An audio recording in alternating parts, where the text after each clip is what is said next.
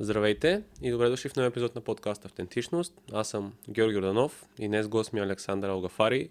С днес ще направим последния епизод за 2022 и ще, както до сега си говорихме, настроението вече е малко по-празнично и ангажим... Отпускарско. Отпускарско и искаме да просто е така да си поговориме. По-чил, Да. без толкова строги неща, които имаме да кажем в днешния разговор и ще съм благодарен, ако до края на годината станаме 6000 в YouTube. Това ще е една от едно огромно постижение за подкаста, за което съм ви много благодарен и ще се радвам, ако, ако го постигнем. И страхотен ти е подкаст, така че заслужава абсолютно. Така че стискам палци, дано бързо да станат Да, нещата. даже на представянето на книгата на, на майка ти, която е Да, тук. бе, видях, ето, тук имаме Да. време за реклама. И точно нали ти кажа, че им, имам съм и фенове там, което беше Да, ох, това беше много сладко. А, ли, да, видяхме се, ли, това малко за хората, че видяхме се с едни момичета, които аз съм работила с тях в една терапевтична група и видях, че се заговорихте и, и така се зачудих сега, «Ма, познавате ли се, не се ли познавате или тръгвам да ви представям. Така и така, това е Георги подкаст и те, да, да, ние знаем много добре, знаем кой е Георги. И казвам, много яко. Много, Да. много се радвам. Абсолютно. И нещо, което си мисля, сега неделя всички гледаха финала на световното. Така, това. Аз включително. Да, и аз видях, че и, и ти си, ти си тагнал и точно за това искам да почнем разговора от там, че беше, аз по принцип, преди цялото световно, аз съм си доста голям, така да кажем, хейтър на Меси. Един от хората, ко... Кой е? да. А, колкото... Що? Ами, Аз нищо не разбирам. Да. Разбирам футбола, знам правилата, вълнувам се като гледам мач, обаче самите хора там, дето а, тичат. като цяло съм- не харесвам Барселона. Ок, А от- той сега в Барселона ли играе? Не, вече не, но цялата му кариера, нали, доскоро беше там. Окей. И като цяло винаги съм бил повече поддръжник на, да кажем, на Кристияно. Да. И бях доста голям, нали, преди световното. Малко им се често казано, особено след първия мач с Саудитска Арабия, когато паднах с такъв подигравателното в мен се събуди и имаше, имаше малко в тази нотка, но това, което той направи беше наистина специално. Че 2014 те изгубиха финала на световното. И той тогава, мисля, че 2014 или 2015 се отказва от националния, националния отбор. И всички в Аржентина го отписваха. Даже тогава му горяха тениски, че той играе много за Барселона, но не играе за Аржентина. И Да.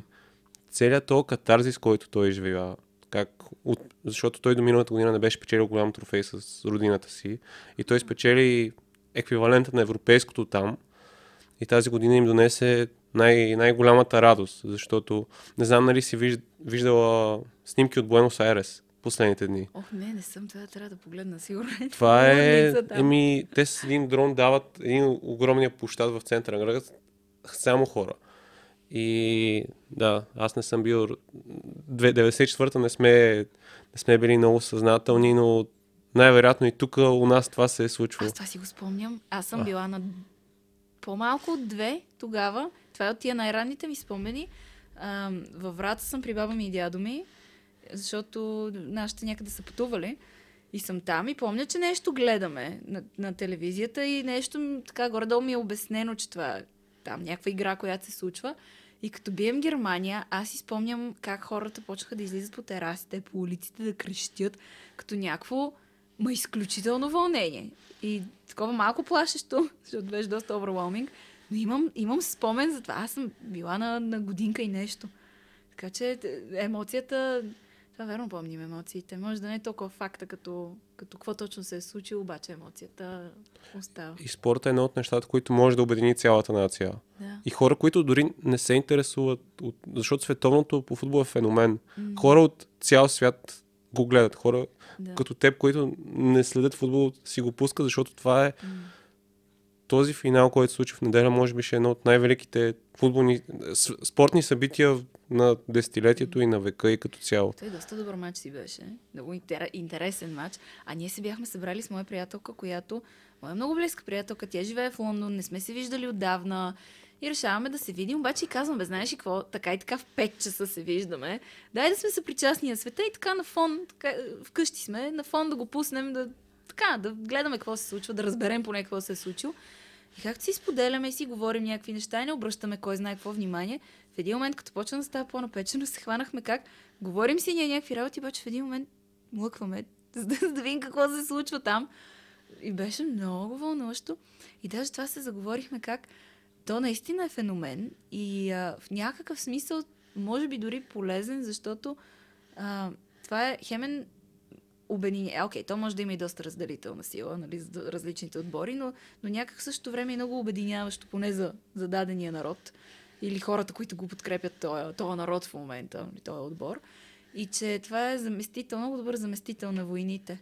Ще представиш това всъщност колко много мъже са, едни десетки хиляди там на този стадион и, и жени, разбира се, които да седят и да гледат 22-ма, които търчат за една топка. Колко много енергия се изразходва и се изкарва и колко от агресията се изкарва дори по този начин, който е в по-голямата си част все пак безобиден. А, като някаква компенсация на... Защото тази енергия някъде трябва да отиде. И тя, ако не се изсипе в нещо такова, някъде друга да ще отиде. Така че това е добър вариант. Да е в нещо, което е все пак игра, има някакви правила и никой не умира, разбира се. Световното по футбол, първото световно е 1930. Mm. И не съм сигурен дали имаше почивка по време. Дали не, не се е провеждал по време на Втората световна война, но mm. ако се замислиш от тогава, точно Да. няма вече над 70 над 70 години няма, няма войни. Да, но в такъв глобален аспект. Но иначе спорта, може би до някъде наистина, това е хипотеза, не може да измества това. Енергията, която се влага в... И така или иначе имаме такава енергия, такъв потенциал в нас. И, и то е повече от естествено и става много голям проблем, когато го потискаме. Даже чак и защото ми прескача малко мисълта, но преди да почнем да записваме с теб си говорихме много за, за гнева, пък за изкарването на този гняв, дали с, с бокс, с някакъв такъв боен спорт, което не е достатъчно винаги, защото то е да, да изкараш енергията, но е важен все пак и контекста, в който е създадена, предизвикана като реакция. Та това и терапията е много важна, да може все пак контекста също да се поизчисти. А, но сега си дочитам, бая време я чета тази книга, когато тя откаже не е на Габор Мате. Абсолютно гениална книга. Толкова съм благодарна, че я е написал, защото това са неща, които потвърждават всичко това, с което аз работя. А, по един начин, който е няма 6-5. Това е положението. Това е статистика, това е а, наука, изследвания, проучвания, които са правени то толкова отдавна, за да покажат стреса и как а, неизразяването на емоции, и то особено емоцията гняв, колко пряко е свързано с автоимунни заболявания, злокачествени заболявания и така нататък. И а, той това казва, нали, че много има тенденция към позитивното мислене и то колко е прекрасно и така нататък. А, обаче има една тенденция позитивното мислене да се ползва като брокат, с който да разиш лайно. И не, не върши много добра работа това, защото то продължава да си мирише под броката, колкото и лъскаво да стане. И той говори за силата на негативното мислене, което е не толкова да си мислим а, как ще се мре и колко са зле нещата, но някакси да си позволиш да видиш, че нещата не са само розови. Защото ако ги гледаме само като, като розови, страшно много потискаме вътре в себе си и това може да не избие в смисъла на война между държави, обаче може да избие като смисъл на война вътре в, в нашия организъм. А И има ли... доста страшно. Защото а, книгата е някъде, тук още не съм стигнал до нея. О, четия просто е феноменална. Има ли разлика между гнева при мъжете и гнева при жените? Как се отразява? Защото Ми, по-скоро като социални разлики има. Какво е социално прието и какво не е. Ние като човешки същества, мисля, че няма разлика как го изпитваме и, и какво се случва на ниво организъм. Едни и същи хормони са, едни и същи процеси в тялото а, участват. Просто вече разликата е в това, кое как е прието да бъде изразявано. Ако фанеш едни деца, които все още не са индоктринирани в това каква роля трябва да имат в, в света. в социума. Да, независимо дали е от пола, от принадлежността към някаква етническа или народна група, или от семейството, или каквото и да било, преди това, ако ги хванеш, момчета, момичета, едно и също как, как го изразяват. После обаче така се случва, че е по-прието мъжа да е гневен, по-прието е мъжа да изразява гнева си, мъжа да е агресивен, докато за жената не е. И затова гнева при мъжа Това разбира се, изобщо не можем да обобщаваме, защото има много различни версии на възпитание, примерно. Но по-често срещането е мъжа да се изразява гнева по ам, физически начин или по-садистично дори, което да е с крещенето, с някаква експанзия навънка. Докато при жената, като че ли сме приели по-типичното е да се мълчи, да се потиска. Затова автоимунните заболявания, ако все пак направим тази връзка, две трети са при жени. Okay. Да, не съм сигурна за точната статистика, но е със сигурност по, доста повече от половината са при жените. А, там е по-типично да се потиска, да излиза по-скоро в някакъв вариант като за обиколна агресия, по-мазохистично да бъде. По-манипулативно, т.е. без ясно послание на потребността. Да, да, то е... Те и двете са, а, не са здрави. Нито садизма, нито мазохизма. Защото това са двете болни версии на здравата агресия. Здравата агресия да, да ти кажа, че това не ми харесва, това няма да го търпя. И в, и в крайна сметка да се получи комуникация, от която да се стигне до консенсус и връзката да, да порасне. Дори това да значи връзката да приключи. А, каквато ще е да е връзка между двама души. Обаче като е садизъм, което е да те нараня, то може да не е съзнателно задължително, но а, да предизвикам болка и да имам свръхреакция, това не е здраво. Но и мазохизма, което не, не значи да обичам да ме боли, в контекста, в който сме свикнали да го срещаме. Мазохизма означава автоагресия, да го обърна към себе си, което е ам, може да е като самосъжаление, като вина, като потискане на изразяването на емоциите. Ние потискането, не можем да потиснем изпитването на емоциите, но можем израза да потиснем. И може да излиза под формата на, на мрънкане, на вменяване на вина. Ам... Бих казал на апатия, защото моментите, да. в които аз а, съм имал гняв, който не съм изразял, това е моя механизъм, който съм го преработил, просто да, да. не си позволя. На много ниско ниво потискам емоцията да. като, като потребност. Да, то проблема е обаче, че като потиснеш една емоция, няма как да потиснеш само нея, потискаш всички емоции и се стига в един момент точно до тая апатия, в която е все едно изчезват цветовете. Все едно всичко почва да става по-приглушено и по-сиво, ама и на ниво емоция. Не само, то може да е много буквално на ниво какво се случва около нас, и, и преживявания и така нататък. Затова, примерно, една депресия, която е потисната агресия сама по себе си. Нали, агресията е живец. Нали, това е да се задвижа, да се отстоя, да се заявя, да си очертая границите, да кажа какво искам, какво не искам, да кажа да, да кажа не, да си поискам някакви неща. Това е агресията. Депресията е обратното на нея. Потискане на, на целия този живец и на целия този импулс. И депресията не е да си тъжен, много хора си мислят, като съм тъжен, значи съм депресиран. Не, не. Депресията е става равно. Там, там има апатия, там има анхедония, което е липсата на удоволствие, да изпитвам удоволствие от неща, които принципно са ми доставяли удоволствие. Аз наскоро пуснах един пост в Инстаграм за такива скрити симптоми на депресията. Mm. Един от тях е точно... Един е работохолизма. Да. Защото ти заменяш потребността, заменяш потребността от близост и удоволствие с нещо, което вече ти е лесно. Да работиш. И просто почваш да работиш още повече. От това много често го правим. Имаме, имаме там общочовешки потребности, които най-често са свързани с а, едно ти, с един жив човек. Да не кажем, че всичките по някакъв начин са свързани с живия човек. Нали? Аз, ако имам потребност от принадлежност, и няма как сама да си принадлежа. Ще трябва да се свържа с някого. И а, ако ми е трудно свързването или да изобщо да се задвижа и да си задоволя потребностите а, заедно с някой друг, почват да се, или съответно да изпитам удоволствие, защото задоволената потребност е удоволствие, почват да се появяват едни метаудоволствия, които са заобиколни и там се появява работохолизма, всички зависимости. А, точно да изместя желанието, а, под потенциала, тая енергия, измествам я, вместо да стигна до това, от което наистина имам нужда, отива в нещо друго. Сиблимирам го, така се нарича. Което понякога може да е доста социално приемливо, като нали, света, в който живеем много добре, възприема хасъл културата и как ти да си работохолик, това е нещо, което се слага на пиедестал. О, вау, това е супер. А, нали, това е браво, ти си амбициозен, ти си борбен, справяш се, искаш много неща да ти се случват и не вижда много-много проблема в това. Въпросът е, че по същия начин тая потребност, енергията може да се сублимира и в една наркотична зависимост, алкохолна зависимост. И неща, дето не се гледат с добро око пък на тях. Да, и едно от нещата е, че искаме да принадлежиме към общност М.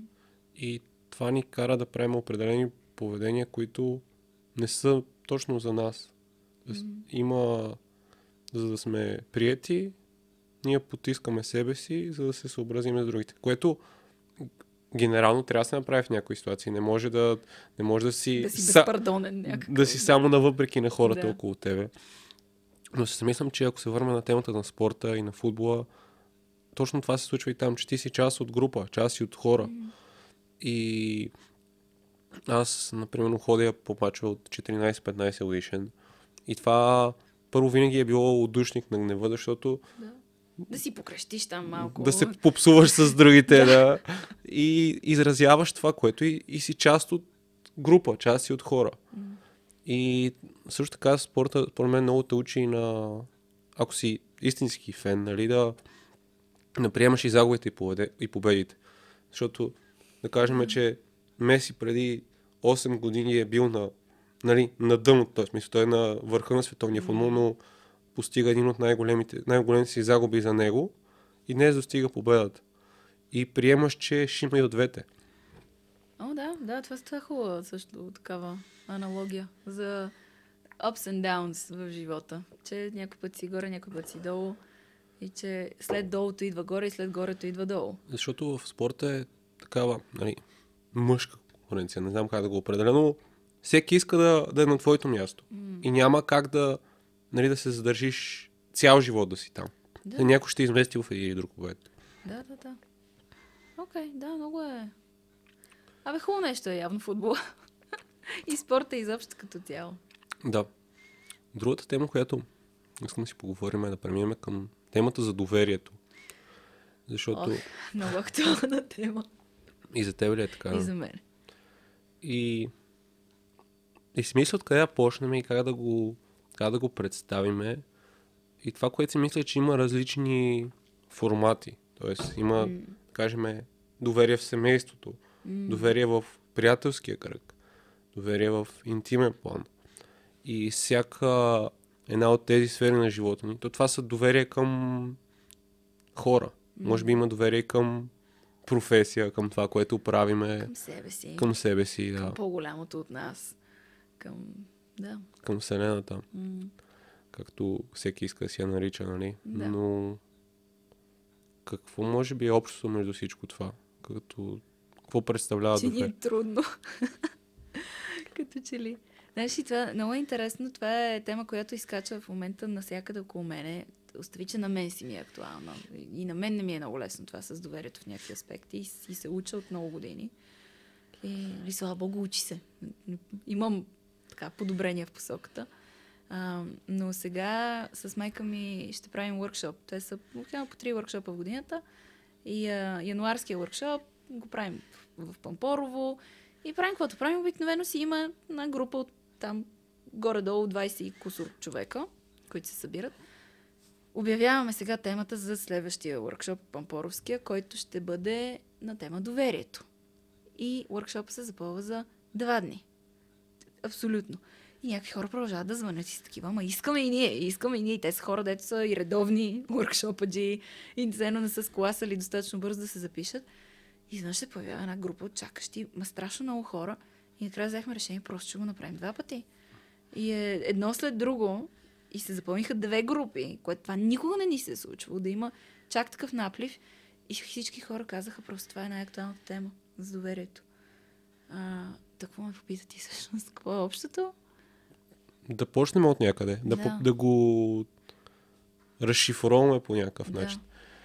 Ми, то е а, нещото, с което се раждаме. Ние се раждаме доверчиви. Ние идваме на този свят с а, очакване е много комплексна дума и като състояние изобщо, като способност. Не идваме точно с съзнателното очакване, но, но все пак се появяваме на този свят с а, така. Да, очакване няма по-добра че света ще се грижи за нас, защото иначе няма как да оцелеем. И му се доверяваме, защото най-малкото нямаме избор. Едно бебе, което нито може да се завърти, нито може да се нахрани само, не може да се почеше само, нищо само не може да направи. Идва на този свят с доверието, че някой ще се погрижи за него. Ам, и когато преживеем различни травми, нали, като казвам, може би съм го казвали преди, травма не значи задължително нещо, което е Грандиозно. а, супер грандиозно и тежко преживяване и някакъв абсолютен ужас. То може да бъде нещо много привидно, не толкова страшно, от днешната ни гледна точка вече на пораснали. Може да бъде и нещо, което се акумулира във времето. Нали, като тип, ако имам студена майка, нали, това не ми е еднократна травма, тя веднъж е била студена с мене и край, а просто консистентното и поведение и отношение към мене ми води до някакви изменения в моята нервна система и в моите вярвания и в моето отношение към света.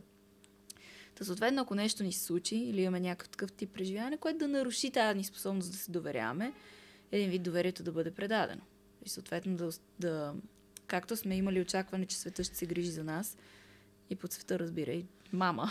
И то, то няма значение кой е човека, но за нас е едно общо мама. Основния кергевър, основният човек, който се е грижил за нас в този момент. Да, да. Ам, ако не, не бъде оправдано това доверие и съответно нашите потребности не бъдат задоволени, после почваме да имаме проблем с, с доверието и с отварянето, с това да, да си позволяваме да бъдем слаби, защото всъщност доверието в същината си е да си сваля маските, да се покажа така каквато съм, с всичките ми косури и с всичките ми плюсове, с всичките ми силни страни, но и с всичките ми слабости. Да, да ти се доверя означава да ти покажа моята слабост, като на първо място аз се доверявам на себе си, че ти дори да ме удариш в този момент, аз ще се справя. И няма да, няма да умра. И проблем става, когато има вече такава травма и когато това вече ни е трудно, а, когато има такава ситуация отново в живота ни и ни замирише пак на такъв тип а, изоставяне, защото травмата е от изоставяне, когато имаме проблеми с доверието. И от изоставяне не значи, че някой ни е зарязал изцяло, но по-скоро не е успял да посрещне потребностите ни и да ги задоволи в момент, в който ние не сме могли нищо сами да направим. Ам, Та когато това нещо вече ни се случва трудно, ние губим доверието и в себе си. А то винаги на първо място е в себе си, че каквото ще да стане, когато ти покажа моите слабости и всичко, което съм аз, аз мога да се справя. След това вече е доверието в тебе, че ти не си злонамерен човек. И след това накрая вече е доверието и в по-голямото от нас, което е съдбата, живота, Бог, каквото и да било там, че в крайна сметка, каквото и да стане, нещата ще се наредят и всичко ще бъде наред. Нали, това е по-голямото от нас, че um, in the grand scheme of things, нали, в голямата схема на нещата, um, е за добро. Има полза от това, което ни се случва и в крайна сметка ще ни пребъде. Е, е такова доверие. Аз последно време е точно това, което описваш. Теорията за привързването ни е много, М- много близка тема. И Какъв е твоя стил? Disorganized, т.е. неорганизирания. Да. Най, най-трудният за... Сложен за навигиране. Много да. е сложен за навигиране. И често Ама казвам, има управия, не бой се. Е, да, да, знам. Има управия. но много дълго време, мен това терапевта ми го беше казал си има преди година и половина-две. М. Обаче аз викам, бе, това пък колко да е вярно, нали?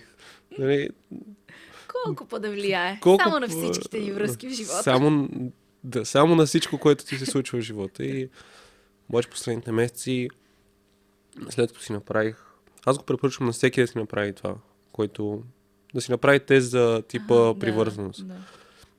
И видях, че абе, там са нещата. Там са нещата, Много. които трябва да, да, трябва да се работят. И много много често ние се свързваме през травмата. Тоест не се свързваме през да. Истинската ни потребност, а през това, което ни се е случило. Да, през болките си. Да. Ох, и това е с а, нали, теорията на привързването. Моето е по-скоро, чак сега на български е тревожно прилепчив, или то, който се вкопчва. А, въпреки, че си виждам как, то, колкото повече се разгръщаш, си виждаш как имаш от всичко. А, слава Богу и затова съм благодарна все пак на а, това, че имам шанса да имам майка терапевт, която като осъзнава ни работи в един момент и почна нещо да се опитва да, да, да. го направи по различен начин. А, така че в някои отношения имам и доста сигурно привързване. Имам secure attachment. А, така че това наистина е много важно да си го осъзнаем, да видим какво е. Много можем да се разберем. Защото понякога спочва едно обвиняване как леле, аз съм, явно съм толкова щупен, явно няма оправия, явно аз съм единствен на всичкото отгоре на света. Затова напоследък все повече вече водя такива терапевтични групи и а, все повече виждам колко е полезно и това да видиш, че не си единствен и не си сам. Пък и като прочетеш, че това някъде, примерно, е описано, да си кажеш, че, а, що ме е описано, значи поне един друг човек на този свят явно има, който да го е видял или да, да, да е наблюдавал такова нещо. Ам, много хубаво, като се разбереш, можеш тогава да си помогнеш. За мен това е фундамент за връзките. Това за всяко отношение в живота почваш от там, да видиш как, как се привързваш. Да. И то това дори е с нематериални неща. С проектите, които mm-hmm. правиш, с работата, която си избрал. Mm-hmm. Как, каква е динамиката ти в тази работа? Защото стила на привързване, това, което съм разбрал до момента, е, че е много свързан с това каква е динамиката. Mm-hmm. колко време си с това нещо, което правиш mm. и кога се отдръпваш и за колко време се отдръпваш mm. и как се чувстваш, когато се отдръпваш. Как се чувстваш, когато си прилепнал, защото когато си прилепнал, си мислиш, аз не мога да се пусна от тук, хващам се, защото не знам какво ще стане иначе. Mm. И като се дръпнеш, си казваш, абе, не ми се занимава, това повече никога няма да го правя. Да, да, това е точно по този експеримента на, на Мери Айнсворт с странната ситуация. Знаеш ли го? Някой ми, мисля, че Аги ми беше казал. Да, той е ли Джон Болби, който е бащата на тая теория за привързването. Това е а, негов, сега вече не знам точно коя е връзката, асистентка, докторант, специализант, не знам как точно, но една жена, която решава това някакси на практика да види как точно се случва и прави един експеримент с а, дечица на по една годинка и майките им. И странната ситуация, че те са в там някакво помещение, играят си, в един момент майката става, излиза, остава за малко само бебето, влиза някакъв странен човек, нов, непознат за, за детето, някакъв там а, друг човек. А, как реагира то тогава? Той човек изтръгва и после най-важното всъщност, за да се види атачмент стайла, е когато майката се върне. След като си е тръгнал странния човек и е там си проличава. Нали, има сигурно привързване, когато а, детето първо, че не е толкова оплашено от непознатия, но след като се върне майката, може малко да е така, шашнато от това, обаче си възстановяват отново бързо отношенията и пак почват да играят всичко наред. Нали, тревожно прилепчивия, в момента, в който майката се върне, се хвърля върху нея и се закачва абсолютно за нея. И много трудно може после отново да има каквото е било разделяне. тревожно избягващия е то, който не я иска повече. Тя се връща, обаче вече нали, не, не те искам. Той далече вече, не, не мога повече. И с дезорганизирания там е непредвидимо. Не знаеш какво ще да. направиш. Да, като там включително, доколкото когато го учихме, е, че може да има и доста агресивни импулси към, към майката. Нали, защото е... А, то е прегръщам я и рева, в следващия момент обаче я бутам и я удрям. Да, и ти ме предаде да. такива да. крайни неща.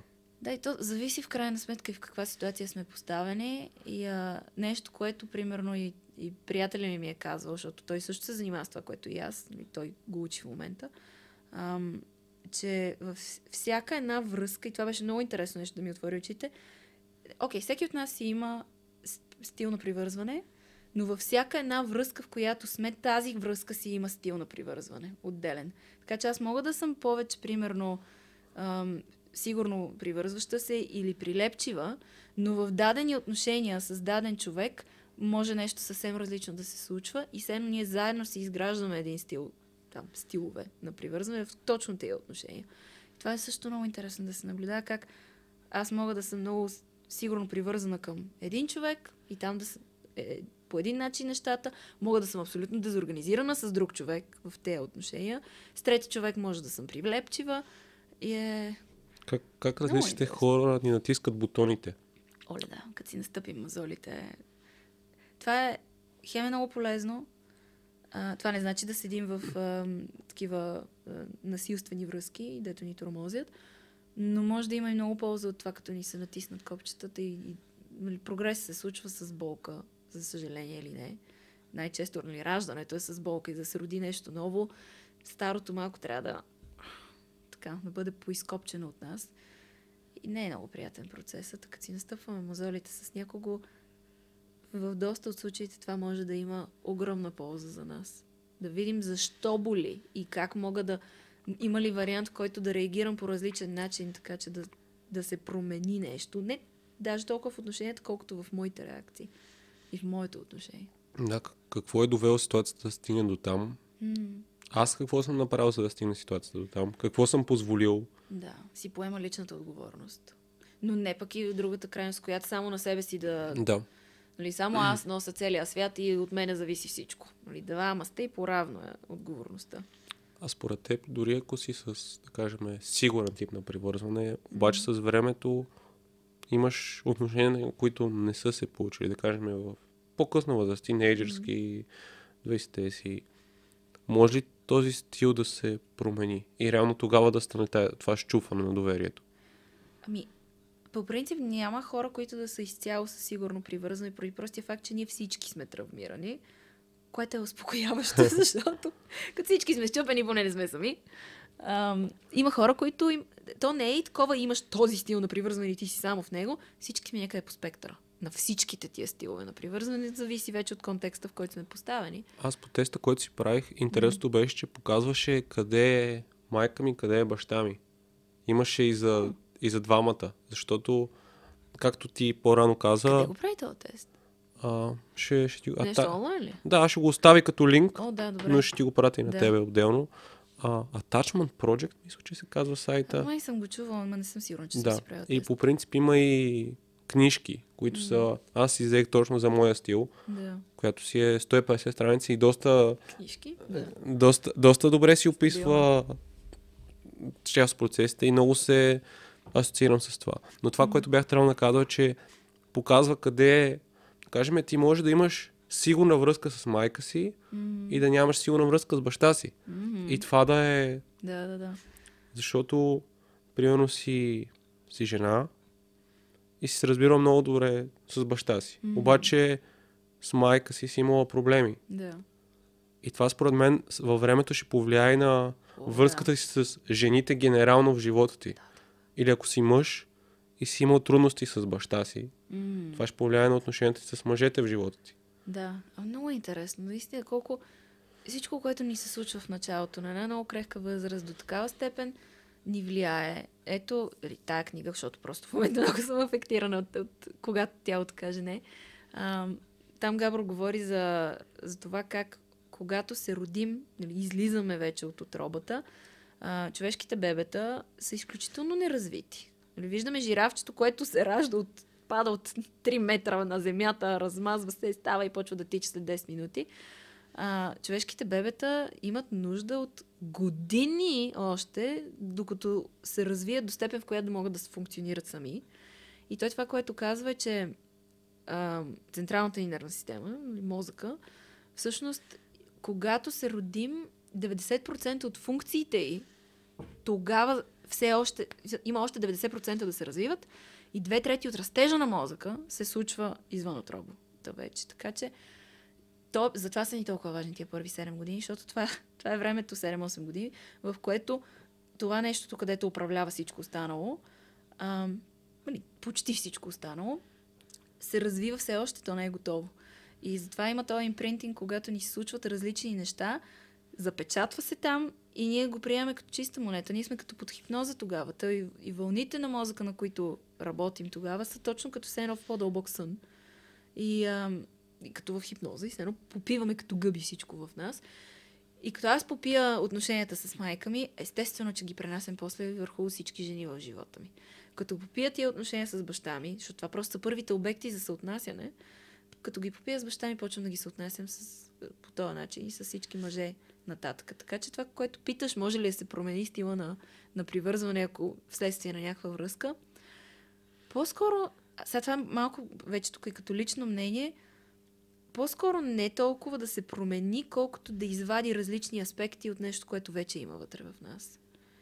Ам, точно защото ние не сме изцяло с примерно, сигурно привързване, дори някой да е преобладаващо такова. Може да има обаче определена връзка, която да предизвика в този човек по-скоро дезорганизираното привързване. И това да се засили и то да стане актуално за този му момент в живота повече.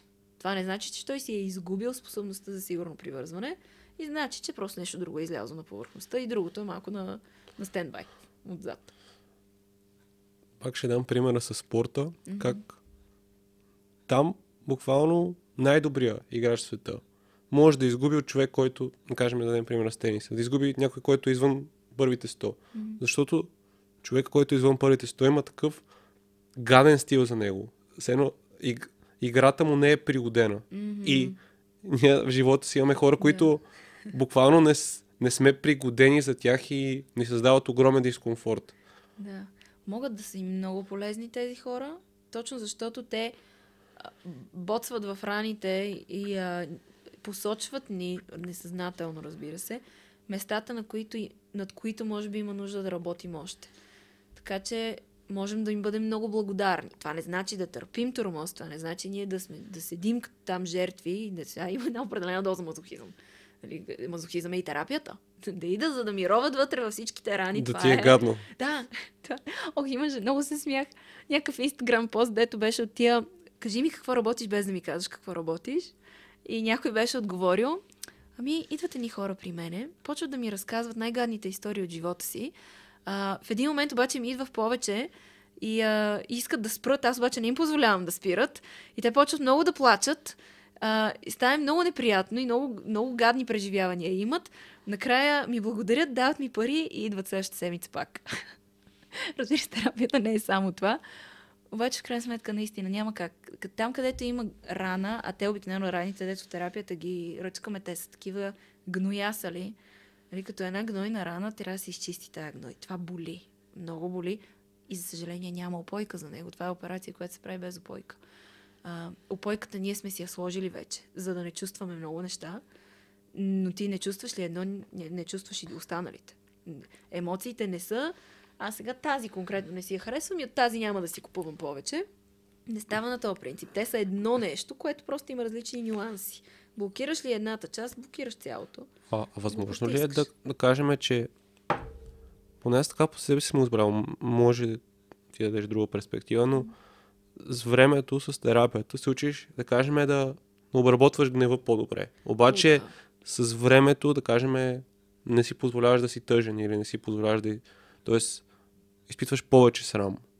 Тоест, да се адаптираш с времето да развиеш умения да се справяш с едната емоция, uh-huh. но да нямаш механизмите да се справяш с другите. Да, и това е точно толкова. Това е много интересен процес, терапията, защото е точно като едно а, цвете, което разцъфва. Нали, имаш много венчелищата, всяко е свързано с, с другото. И а, това са от тия неща, които просто връзките са много интересни да се наблюдават. Учим го, примерно, човека да, да изразява гнева си и в този момент се активират някакви паралелно други неща, които са свързани с изразяването на гнева, примерно. Срам много типично, много често. Вина също. Като разликата ми, че виновен съм за нещо конкретно, а, съответно поведението ми е грешно или постъпката ми е грешна. Срама е вече аз съм грешен. Целият съм грешен. Или което е срама е от най- най-тежките емоции, най-трудните за преживяване, от най-абегадните, направо да си го кажем. Така че може да е свързано с... Учим го да се изразява гнева и веднага изкачат всичките тия емоции, които са там, за да ни предпазят. Нищо, което ни е дадено и което ни е монтирано, не е грешно. То е там с някаква е, животоспасяваща функция. Срама, вината, страха. Това са много полезни и много важни неща. Защото са ни спасили живота в някакъв смисъл, когато някога, когато сме били травмирани, благодарение на това, че ние тях сме ги изпитали а, и сме потиснали гнева си, това може да ни е спасило от, от жесток бой, от страшно насилие. Това вече в някакви крайности, разбира се. А, но и пък за едно дете, отхвърлянето на родителя, което може да е на чисто емоционално ниво, може да се преживее точно толкова тежко, колкото да те смелят от бой. И, и затова срама, страха, тия всичките преживявания, те са... Много трябва да сме им благодарни, че ги е имал. Те са били а, адаптация на нервната ни система, за да ни спаси. Така че добре, че ги е имал, добре, че сме способни на това, Проблем е, че вече просто не ни вършат тая работа и ни пречат. А, но не са лоши и не трябва да ги стриваме, защото това значи да ги потиснем, потиснеш едно, потискаш и всичко останало и отиваме в същия този цикъл. Да, и метафората, която ми идва е пак в футбола, като се опитваш да... Си на много спортна вълна. Много, много. Сега последните дни след покрай световното много се вълнуваме, защото ние в нашата компания сме 50 на 50 и имаше и спорове и такова, но... У, Добре, да. вълнуващо е било. Да, обаче реално различните емоции все едно са различните линии, през които минаш. Ти преодоляваш нападението, преодоляваш халфата линия. Един момент идва, идва защитата, която става още по-трудно mm-hmm. и накрая трябва да преодолееш и вратара. То това са, примерно, различните емоции, за да, да. за да преодолееш цялостната травма. Да, оф, да, да. Сложен си е процеса, труден е, мъчен е. Понякога изобщо не мислиш, че ви, ще правиш къв ти да бил прогрес. Даже това си говорихме с едно момиче, с което работя наскоро. Ам, че то е в един момент, тя си дава сметка, че едни неща може да ги прави вече. И, нали, бая време сме работили, тя ме пита, абе, какво беше преди? Каква бях преди, защото не, не, мога да си спомня. Ли, бе, а, Ма как съм била някак по-различна? И как аджеба стигнахме сега до тук? Човек, то е ежедневни крачети малки правиш, обаче ходиш мъгла. Изобщо не виждаш, че вървиш на където и да било. Имаш чувство, че седиш на едно място. Важното обаче, че тия крака се движат. И в един момент ти не излизаш е така штрак от мъглата, ти малко по малко излизаш и в един момент се оказа, че си извън нея и си усети обаче как си излязал даже. И като мене някой, примерно, ме пита, а, защото аз имах проблем с това да съм, да съм гневна и да се заявявам, с агресията. Много ми беше трудно. А, много страх. При мен беше свързано с огромен страх и с а, вина също по някакъв начин. Но много страх, защото аз ако съм гневна, ако се, си позволя да го изразя това нещо и да критикувам другия и да нападна дори, за мен беше свързано автоматично с окей, аз съм лоша и то ще ме изостави. И съответно това нямаш как да си го позволя. И някой като ме пи- пита, добре бе, как се научи или кога се научи, и аз съм така ми... Не ми, не знам, в рамките на там едни 6 години, там някъде се случи, примерно. Сега, кога точно? Па как точно? Нали, много крачки съм правила в тази посока, но няма едно нещо, което аз да съм направила и штрак от днес това вече го мога. Така че много хубаво го описваш като тази игра, която точно като го гледахме и както беше. Трудно е. То не е. В смисъл сега Аржентина, ако излезе да, да играе срещу... Какво беше? Имаше футболен отбор Тухла. Имаше такъв някъде. Или, примерно... Тула има в Румъния. Тухла не съм чула. Тухла. Не? Имаше тук някакъв... Те нещо от позицията от едно време, но верно имаше такъв ПФК Тухла. Е, но... е, но, Така да е. Представи си, Аржентина излиза да играе срещу някакъв отбор долу нагоре ще някъде.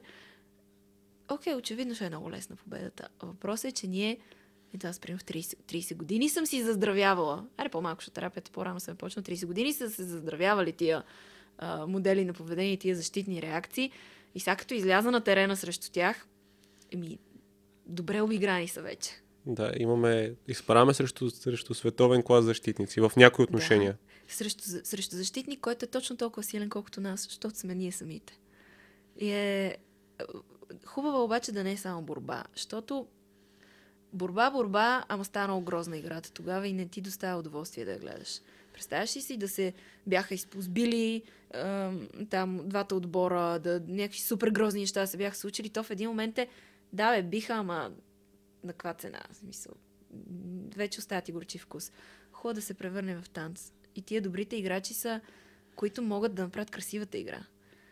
Това не значи, че борбата с травмата ни или изобщо справянето с травмата ни винаги е красиво, но все пак да малко да отдадем чести на, и на противника. Точно, че тия всичките ни защитни реакции, те са абсолютно гениални, заслужават уважението и това е това е а, точно гениалността на, на природата и на човешкото същество, че нервната система изобщо е способна на това нещо. То е Да се излъжеме. Самите да си... и да се, да се видоизменим точно за това, за което ти каза, за да бъдем приети. И пак ще цитирам Габор, защото в момента съм му голям фен. А, той това казва. Две основни потребности, с които ние се раждаме на този свят са... А, и това го гледах в едно от клипчетата. Дани Троев ли го говореше или Аги ли го говореше? Дани Турав го казва Дани го каза за потребността ни от любов и потребността ни от автентичност. Нали, това да бъдем себе си. Мисля, че потребността ни от принадлежност беше и автентичност. Габор Да. го е казвал и като любов. Любов, Окей. принадлежност, приемане. То е едно и също, просто с различни думи.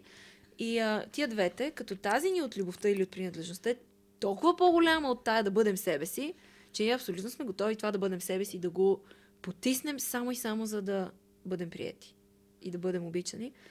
И тук става дума за въпрос за оцеляване. Това не е за някакви ценности, така, високопарни неща. Това е аз ако не го направя, ако не потисна себе си, ще умра, защото мен отхвърлили ме родителя или той, който се грижи за мене, оставам на улицата. Ама такова наистина да ме отхвърли проблема е, че нашия страх е такъв. То няма да се случи, ама ние нямаме рационалната способност за това абстрактно мислене. Това го- много дълги години го нямаме. Абстрактното мислене в пълния му смисъл, в пълния капацитет почва да се появява като сме на 11-12. Така че преди това е пагубно. И особено едно, такова, едно дете, представи си го на две, да го има този страх, че аз, ако не потисна някакви части в себе си, ще ми изостави родителя без на драго сърце, ще ги потисна, защото трябва да оцелея. Това е борба за живот. Абсолютно впечатляващо и изумително. е. Проблем просто, че вече не ни върши работа. И вече не е това. Тоест, Да. до, един, до една определена възраст е борба за живот. Да. Обаче, от един етап нататъка, реално ние не получаваме достатъчно любов, защото не сме достатъчно себе си. И, и не, Да. И не- ще се обръщат нещата. да. И това пак ще, пак ще дам спортен пример, защото днес нали съм на тази Давай. вълна.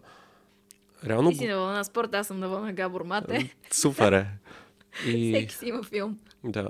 И се замислям, че големите треньори в спорта, да кажем в футбола, в баскетбола, където и да е, в началото, когато взимат даден отбор, те се опитват да си наложат тяхния стил на игра. Да си, дори това да, е, това да включва да, да махнат от част от тарторите на отбора. Нали? М.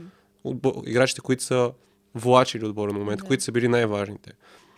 И това много често има а, такъв елемент, който е отбора да почне да губи в известен период. М. Докато цялата система се напасне Да. да бъде, да бъде работеща машина.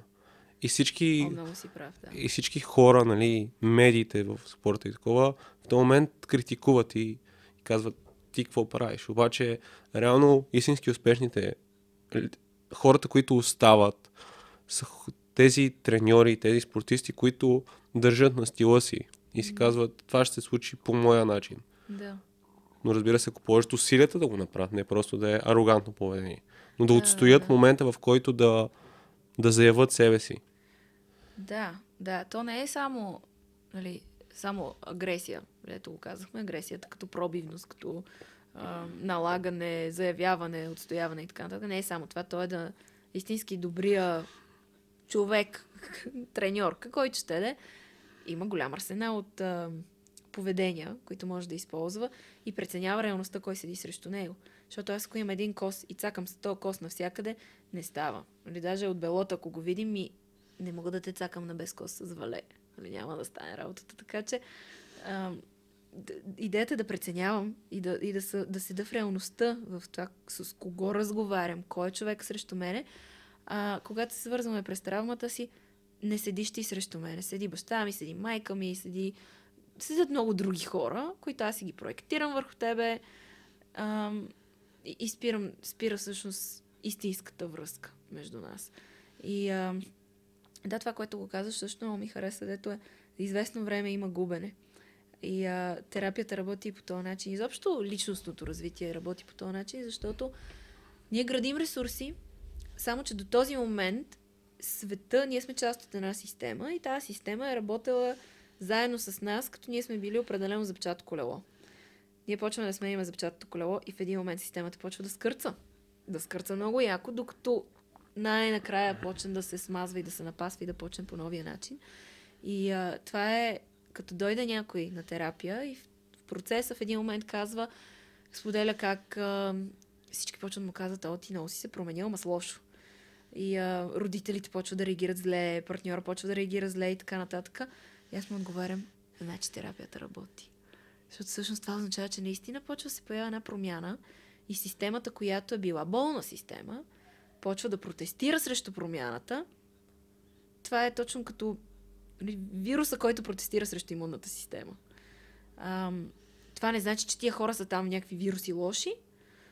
обаче е съвсем нормално системата, която е намерила най-комфортния начин за да работи, ти нарушаваш този еквилибриум, нали, този, този баланс, статуквото, и тя естествено, че ще даде отпор, просто защото тя е свикнала тази система, примерно ти да бъдеш много ам, а, сгорчив, примерно. Ако вземем примера за гнева, изведнъж ти почваш там да ходиш се отстояваш.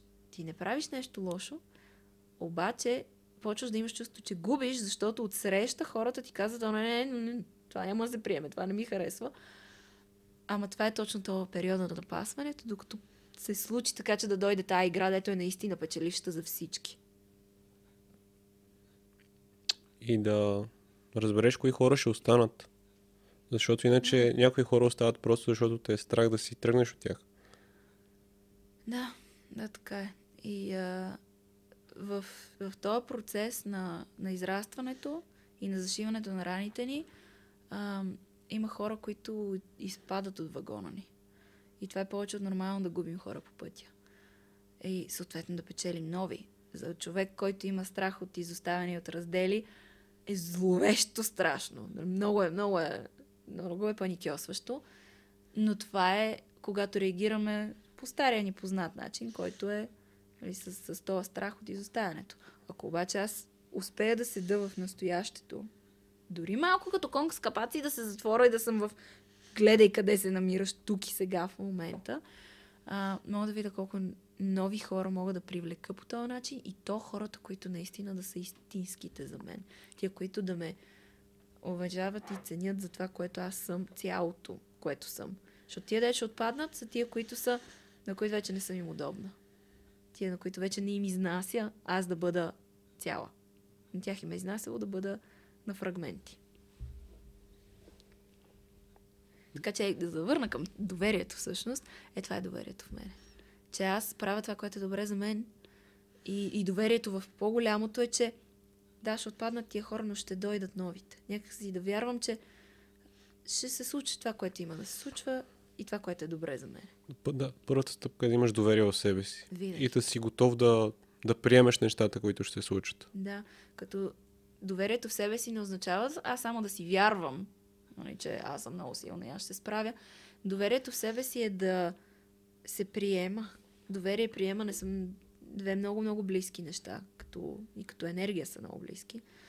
А, да се приема, ама цялата. И да се приема и с това, че има много неща, за които не съм се справила добре. Има неща, в които не съм добра. Имам косури, които не са окей. Okay. Това е точно това пък негативното мислене. Не само аз, аз си вярвам и аз съм прекрасна и нали, затова си вярвам, че ще се справя. Истинското доверие е в това, че да се познавам. И в това, че някои отношения са се развалили, защото ние сме направили така. Защото в Уф, да. дълго време ние сме поддържали, ние сме били... Абе, не сме били... Аз участници сме в това нещо. Даже сме си били основните участници, просто не сме искали да го приемем. Да, да.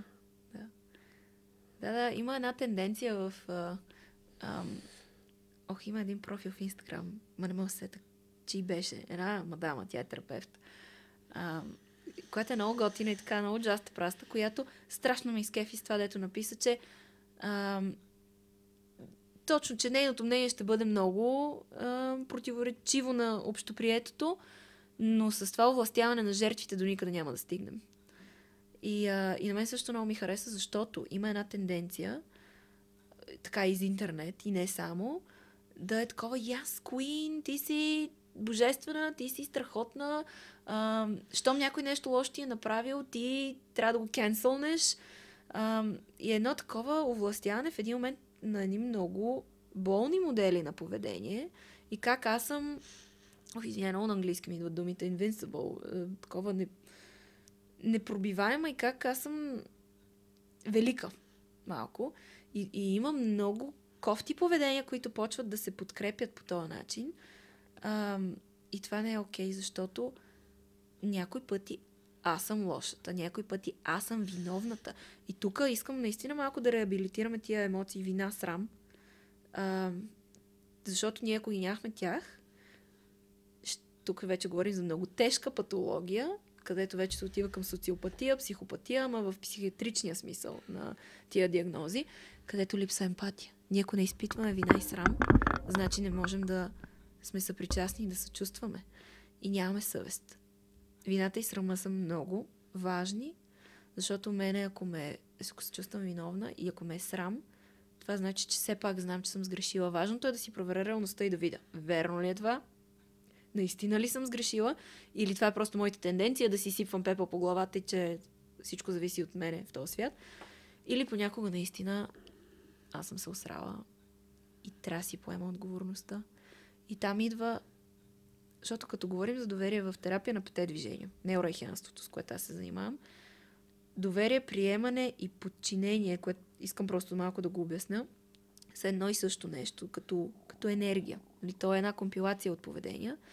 Подчинението е в смисъла на това да, да сведа глава, а, да си призная слабостите, грешките, да се извиня, да падна по гръб и да помоля.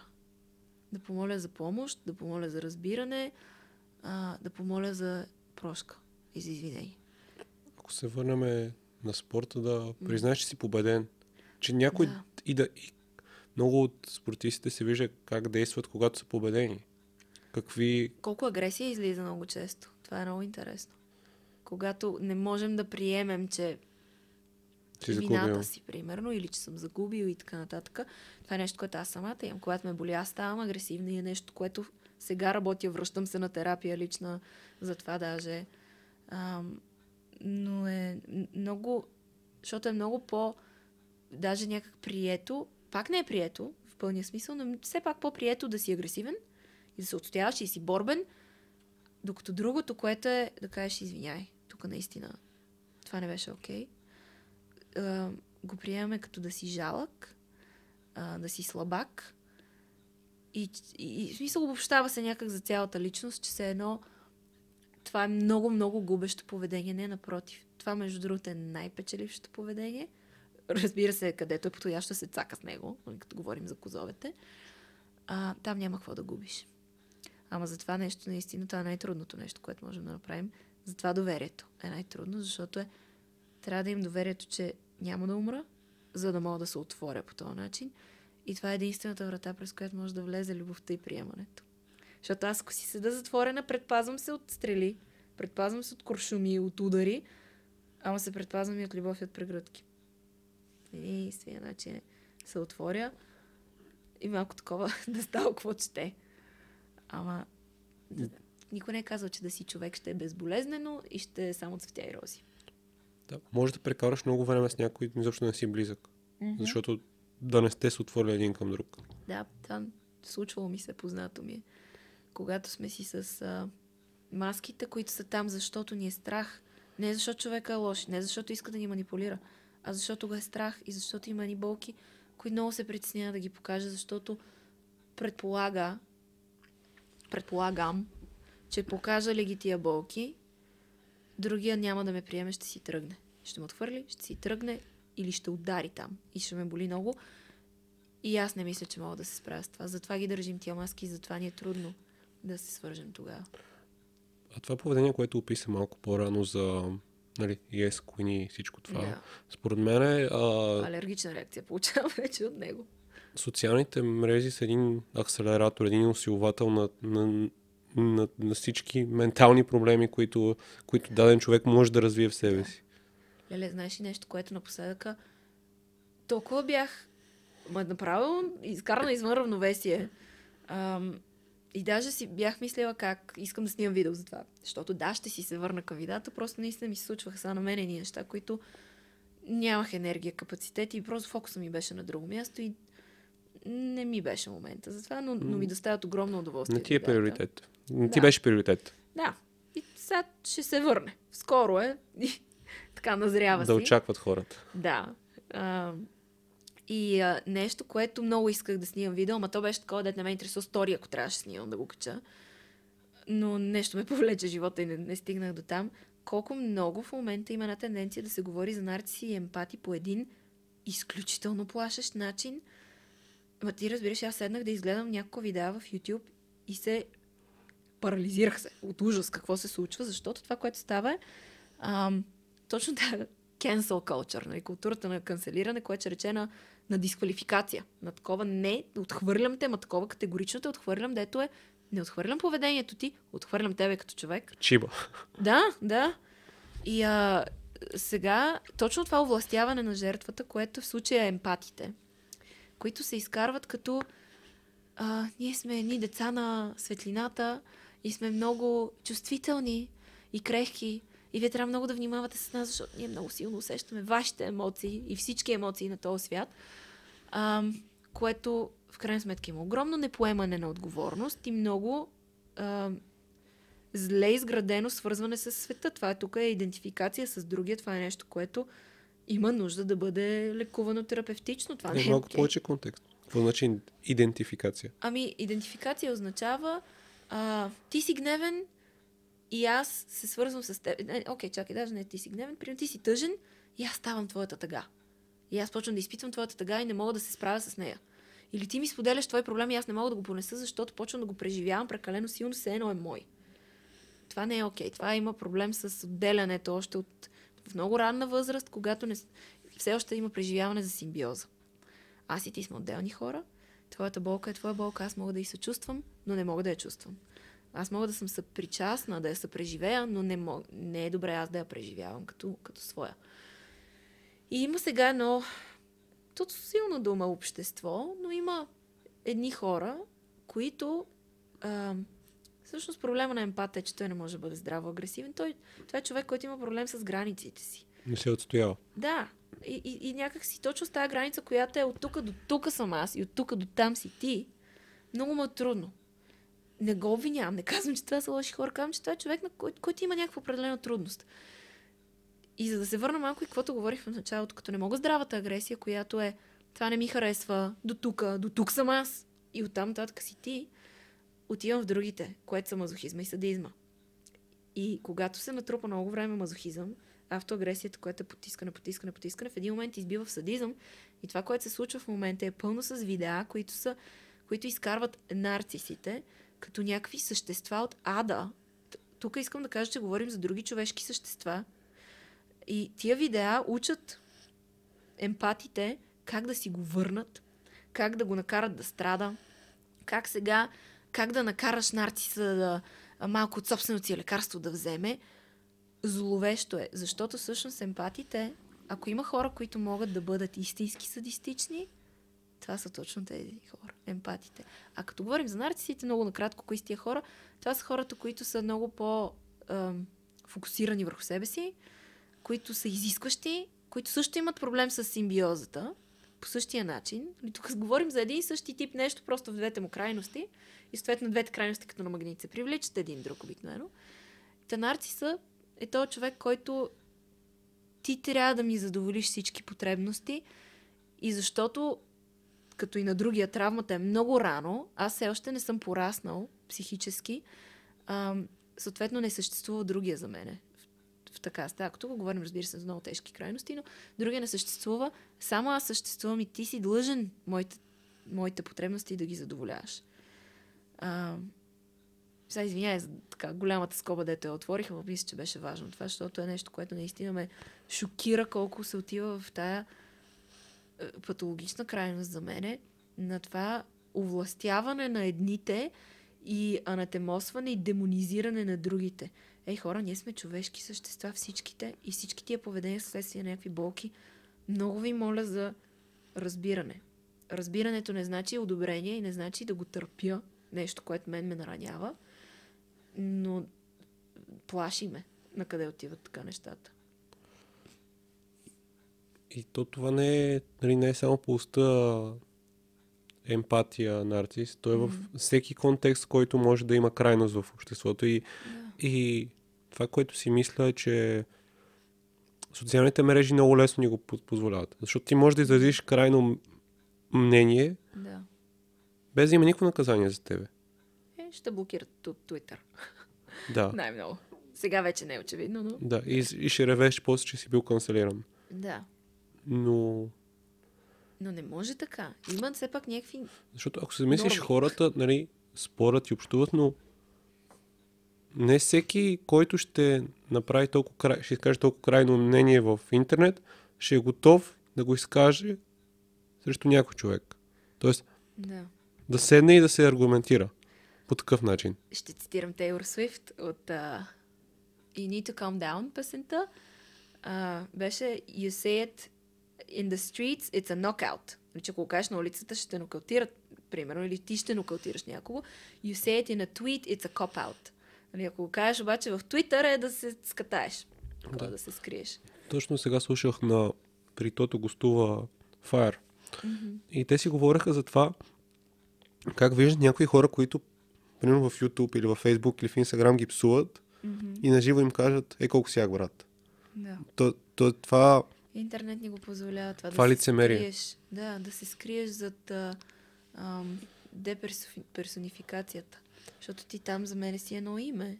Ти не си, аз не те виждам живия човек. И затова този тормоза в онлайн може да е много по-лесен. Аз си го изкарвам там, той е минал. Аз не съм те видяла болката в очите. Не съм те видяла свиването, което ще се получи като спазъм в тялото ти. Не съм видяла болката, която причинявам и това е зловещо. Да мога да си развявам всичките грозни импулси, защото в крайна сметка имаме такива, естествено, че са ни присъщи на всички човешки същества, но да го правим вече такова безнаказано и безпардонно, ми съжалявам, но това е античовешко.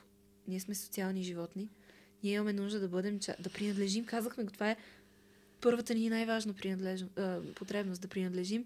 А ние това, което правим е да убиваме свой. според И мен да убиваме себе си. една няма как да Една от другите причини това да се случва е, че социалните мрежи, не кажем видеята и всичко, това работят на база контраста, на база различието. Защото ти когато разделяш, получаваш повече коментари от хората, които Разделя те... владей. Да, хората, които те подкрепят и хората, които ще нахейтат, че влезат, че кажат, нали, ти ги нараняваш по един начин и те ще се излеят.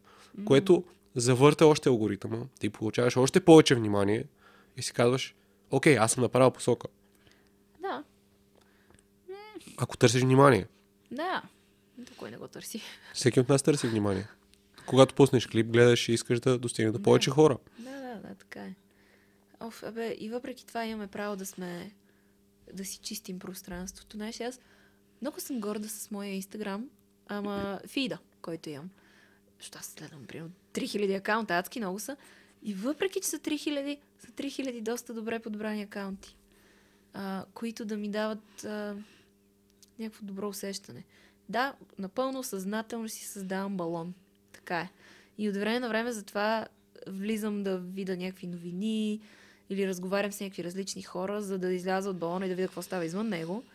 Но това мисля, че е едно много важно умение, което да имаме, да все пак да си тия граници, които си очертаваме, да ги напълваме с нещо, което да ни зарежда, нещо, което да е а, зоната ни на комфорт. Тя не е лошо нещо.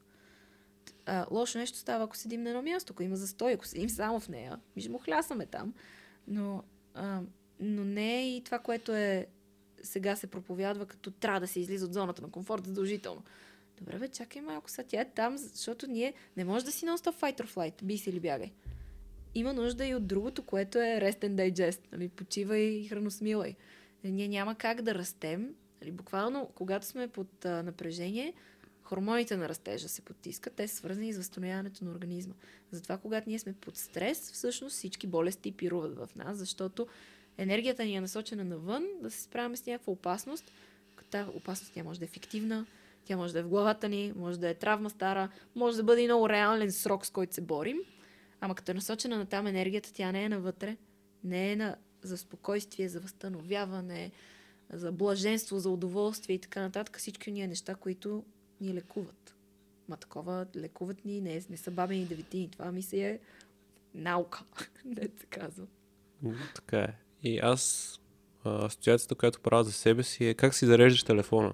Като му падне И аз това батерията, го давам като пример. да, си го зареждаш. Ама себе си не зареждаш. Тоест, оставаш се да, да ти падне батерията и чак тогава се сещаш, абе, нещо Е, трябва да се... когато тялото каже не, тогава гледаме да реагираме. Вече когато... Ам, имаше много хубав такъв някакъв цитат за Научи се да чуваш тялото си, когато шепне, за да не трябва да го чуваш, когато почне да крещи. А, а проблема е, че ние не сме свикнали да останем достатъчно в тишината. Това също е проблем на днешния човек, че ние сме толкова заети, а някаква шумотевица постоянно около нас, ние сами си я създаваме. Колко от нас се прибират вкъщи и пускат музика или телефона, е, или телевизора, е така за фонов шум, само и само да не останем в тази пуста тишина, защото кой знае какво ще излезе от нея. Ама в тишината има шанс да чуя, че ха, нещо малко наболява, някаква става. Ма, това, това вече е като почва така да говори по-силно тялото. По-тихото е да го чуя, ха, имам някакво напрежение, не мога дори да го дефинирам какво е. Ма нещо малко ме е стегнало в гърдите. Я дай да видя какво е. И то, това напрежение дори може да не е от сега. Това напрежение може да е от... Време е оно. Носим си го години наред. Изумително е как, как работят блокажите в тялото ни, защото ако те накараме сега и така да седиш с ръцете си опънати, колко мислиш, че издържиш? Няма да е много. Може да е, ако си много добре трениран, ще са някакви минути. Мгм. Ама колко път? 10 минути прекосили. А ние ходим с едни блокажи, които са стегнати в телата ни години наред на едно много фино ниво. И какво си причиняваме? То не е проблем и с кръворосяването, което няма как да не направи проблем на даденото място. То не е проблем и с имунната система. Въобще, мама си джаса. Но, че сега се замислих, ти ми каза нещо преди да почнем да записваме, че нещо има свързано към медитациите и така нататък. Да. И сега просто правя връзка, че може да го вържем с това. Да, и аз точно това си помислих. Да. За въпроса от Ели Батинкова е духовни теми, свързани с интуиция, преживена по време на медитация. Да. И точно това, медитацията е много, много интересно и като цяло би го генерализирал като всичко, което е свързано с дишането. Да, да, да хванем от там. Защото Да. то, то това е основата. Да, да се успокоиш и да... Това е един от инструментите. Просто медитациите, които сме свикнали западните хора да ги, да ги виждаме и да ги правим, са свързани с дишането, защото това е най-бързият начин да се заземим. А какви други има? Ми, медитация, най-простичката дефиниция е просто да присъствам в това, което го правя. Мгм. Ей сега, седа тук, дигам я тая чаша и целият ми фокус е в усещането за докосването на тая чаша, за а, всичката информация, която мога да събера за нея, да, като я видя, като я а, пипна, като я чуя дори. Всичко и присъствам в това, че сега ще пия вода. И аз присъствам в акта на пиене на вода. И на вдигане на тази чаша и после на връщане на тази чаша. Това е медитация. То е толкова елементарно. Зверски трудно е обаче, защото точно сме свикнали ние да сме в нон-стоп шумотевицата и едновременно да сме на 6 различни места, примерно. Но да, дишането е просто най-бързия и лесен начин първо за успокояване. И това е от първите неща, на които почвам да ги уча хората, като дойдат при мен, но това да забележи как дишаш, бе. Ти дишаш като зайче. Не, и така. Еми, как няма да си стресиран? Защото той имаш от, а, нали, процес отгоре надолу, което е да аз да го управлявам съзнателно, имаш процеси отдолу нагоре, ам, което е, примерно, променяйки дишането си, това вече да ми афектира някак състоянието и емоциите. Диафрагмата, която е тук. Да, там имаме страшни блокажи. Това е свързано много с тревожност и страхове, обикновено. И там се блокира страшно много. Болки може да има, спазми и какви ли не неща, които могат да се отразят, защото с тебе си говорихме, че блокажите те винаги върват на поя си. И при мен това също се е случвало. Направих страшен проблем е тук между... А, като ходих на остеопат ми каза, спазвам между два прешлене и едно ребро. И защото тя е много в част с тия неща. И каквото прави там прави. В един момент вика, нали знаеш, че върват на поя си. Какво се случва от тази страна? Тревожна ли си била? И ме изкърти направо, защото абсолютно, точно това ми беше такъв много тежък период и гледай как тялото веднага реагира. Но дишането е нещо, което почнем ли съзнателно да го, не да го управляваме всеки един дъх, ама да му обръщаме внимание, толкова можем да си регулираме от състоянията и да се успокояваме и да влизаме в някакъв, някакво равновесие. А, но да, медитациите са свързани с това, защото това е първото нещо, което да ни върне в настоящия момент. Дъха ни е тук, тялото ни е тук. Ума може да ходи където си иска. Но обаче тялото винаги е тук. И аз мога сега да съм в 15 век или на Юпитер. Обаче тялото ми е отседи на този стол. А може да е дискомфортно, докато медитираш. Да. Да. Има хора, на които им адски трудно и а, не са стигнали до този момент да могат това да го правят. Затова тази медитация, де че седиш лото си и ще дишаш за някои хора не е подходящ този вид медитация. Аз по-скоро имам предвид, когато се успокоиш, Да. когато изпаднеш това състояние, да почнат да излизат неща, които са ти много дискомфортни. Това О, да, да, да. Това е точно тая тишината, дето като най-накрая млъкнем и, и спрем шума около нас, точно да почнем да чуваме какво има отвътре. А то, за да е потиснато, обикновено не са хубави работи. И наистина става дискомфортно и ам, с тебе, защото се заприказвахме за дихателни практики преди, преди записите. А, това също е форма на медитация в някакъв смисъл, но има такива дихателни практики, които са силно преживелищни. Защото не е просто тук да си наблюдавам дъха и да се пробвам да дишаме най идея по-дълбоко, а вече това си е някаква практика, някакъв инструмент, техника определена, при която може да събуди определени състояния. А, дискомфорт физически може да се появи, най-малкото защото в дихателните техники се диша по-дълбоко. Ако не сме свикнали, най-малкото повечето кислород, който идва, може да предизвика болки на много места, схващания, такъв тип акушерска ръка, тук, като кокоши дупе да стане устата, и такива стягания, които са съвсем нормални естествени, от хипервентилацията се получават. А, и тогава може да се забави просто дишането, малко се размачкат ръцете, да се, да се спре този процес. То почва да, поне при мен, да, все едно подлички да има Да, по ръцете, по различни. Мравучкания различни. Да. Така че може да е много неприятно. Могат силни болки да се появят, особено примерно на стари травмирани места. Защото то е... нали, не е много научно това като описание, ама си представи, дишаш, дишаш много повече и все едно има много повече кислород, кой, който все едно разлепва клетки, които са се слепнали на някакви места и са се стегнали. Съответно, умекотява тия блокажи, дето имаме по телата. И да, може да си е доста болезнено. Особено представи си на едно място, където има стара травма, значи там има повече съединителна тъкан, която е доста негъвкава. И съответно такова разлепване може да е малко като се едно скърцащи панти. И, и съответно човек, ако има такова преживяване, по-добре да намали интензитета на дишането, за да намали тази болка и после пак да пробва. Не да се хвърли коза, ще, ще, в агония ще бъда, ама ще дишам. Не е това целта. Но може и много емоционален дискомфорт да се появи, просто защото ще се появят неприятни неща. Не е задължително. Има такива много различни дихателни техники, като ти каза интегративно дишане. Точно това, което ние правим в а, а, неорехианството е биоенергийно дишане. То е с такъв нисък интензитет и се на Уимхов дишането. Много подобно. Са минимални някакви разлики има. Което ти каза, че е и това, което а, ти си пробвал. Т- с нисък интензитет се води. Пак е такова много на телесно ниво работи. Разбира се, че могат и различни емоции да се появят, ама нищо задължително няма. Има дишания като дишане от душата, Soulful Breathwork, което правим на workshopите ни, което майка ми прави по веднъж месеца, със среден интензитет, което си е точно то надрусващ се с кислород. И има много сюрреалистични преживявания понякога, дори а, все едно съ, а, осъзнато сънуване. Това е най-близкото, с което мога да го а, така съвместя. Защото имаш сценарии, които се развиват в главата, супер много емоции да излизат. Много е, много е различно всеки път и за всеки човек. Имаш, примерно, и холотропното дишане, което е вече с висок интензитет и там е като това предишното, средното, ама с, още по-така. Което е а, почти психи... те, са малко психоделични такива вече преживявания, но много работят за освобождаване на стари напрежения, емоционални, физически дори. И могат да бъдат много лечебни, обаче това е важно да се прави все пак с човек, който разбира. Да не си сам, защото Да. може да ти изпаднеш в процеси, в които не знаеш къде ще отиде тялото.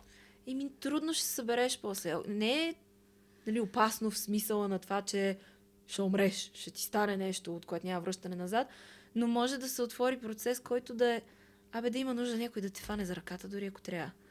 Е, Малко да те, да те погали и да видиш ни очи срещу себе си, че не си сам, защото понякога, понякога просто може да бъде страшно като преживяване. Затова по-добре да е с водещ или в група, с някакви хора, дето разбират, дето тия страхове, дето излизат, това не е такова страх ме от а, тъмното. Там страховете, дето могат да излязат, са такива, които са тотално ирационални, които са точно от тия възрасти, примерно на, на няколко месеца, той страх, такъв страх, който е смъртоносен. Ще мра. Толкова е страшно. И а, добре е да има някой, който да, да разбира, за да ти помогне. Да, и ти- да видиш, че не е, не е толкова Да, страшно. защото ти може да не го разбираш и не, не можеш да го вербализираш добре. То просто идва като послание в тялото през емоция или през... Ти, ти в този момент ставаш това тримесечно бебе. Ти, как- как- какви вербални, какви израз? Ти нямаш думи, ти нямаш мозък още за такова нещо. И а, затова е добре да се случват тия неща, все пак с водещ. Знаеш, че ми се ще тук, не знам за тебе, окей ли, да кажем малко и за еласката и такива преживявания. Ми, окей. Окей ли си една идея, че просто като предупреждение, защото много хора залитат към нещо такова, което в момента е модерно. Да, защото аз в един епизод с Александра Гърдва бяхме говорили Да. за това. Но ще е добре да дадем и другата гледна точка хората да... няма да го разгръщаме като тема, малко просто като ще ми се такова едно предупреждение. Модерно е в момента, ама дайте да си дадем сметка, че това е е, много силно психотропна субстанция, която е използвана едно време от хора, които са подготвени цял живот за това. Нали, то е било достъпно до шамани и до хора, които са много в това нещо. По-добре ли е да... знае Солио и Поле го ползва и не, не, По- не е окей това. По-добре според така, как си го обясняваме, човек, който вече е преминал през известен, известна терапия и Да. има повече да знае как да се води през процеса. Той, самия той да. Да. да знае какво се случва и че Да. тия процеси, които му се случват, са, са нормални. И може би част от хората, които изпитват усещания, хиперболизират ефекта, защото изпитват нещо, което до сега никога не са изпитвали. Да. И го изпитват много интензивно. Да, да, така е. И а, със сигурност аз съм много за да има вече някакъв терапевтичен съзнателен процес, който да тече.